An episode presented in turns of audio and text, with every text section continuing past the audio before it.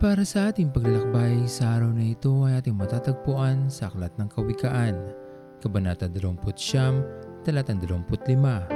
At ito po ang nais kong ibahagi sa inyo para sa araw na ito. Maraming nagdudulot sa atin ang takot sa mga panahon na ito.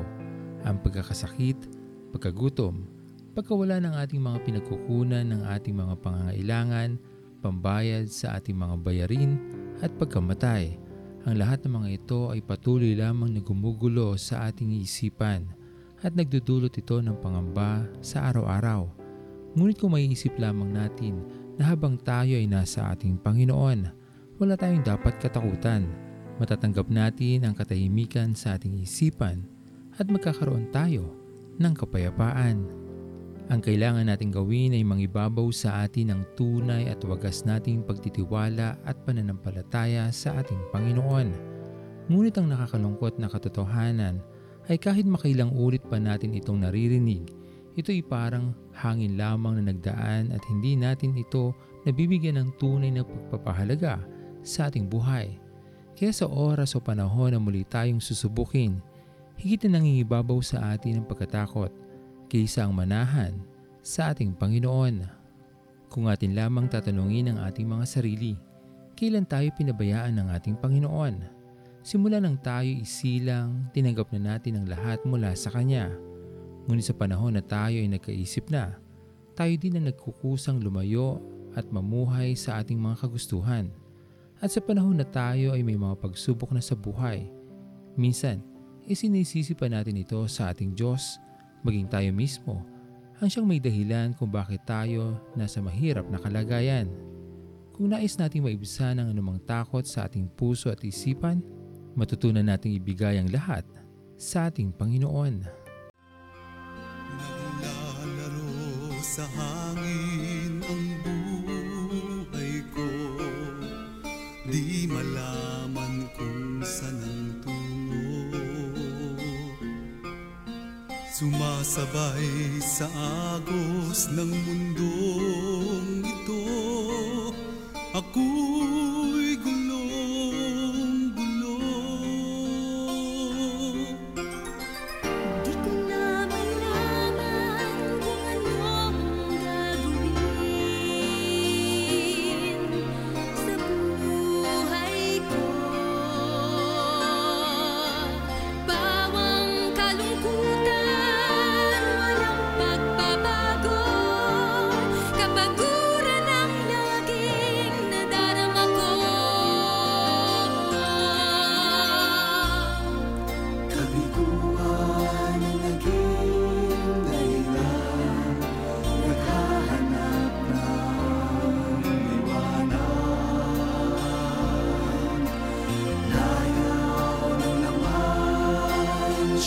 samantalang kasagutan sa aking hanap.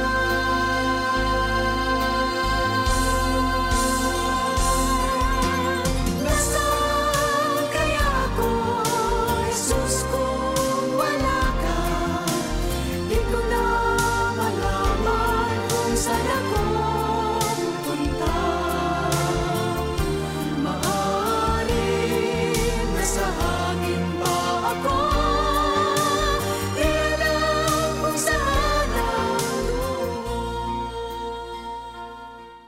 Tayo manalangin.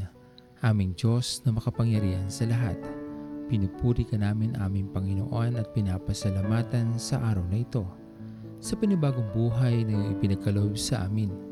Sa iyong patuloy na pag-iingat, pagmamahal, pagpapala at kagalingan na nagmumula sa iyo, aming Panginoon.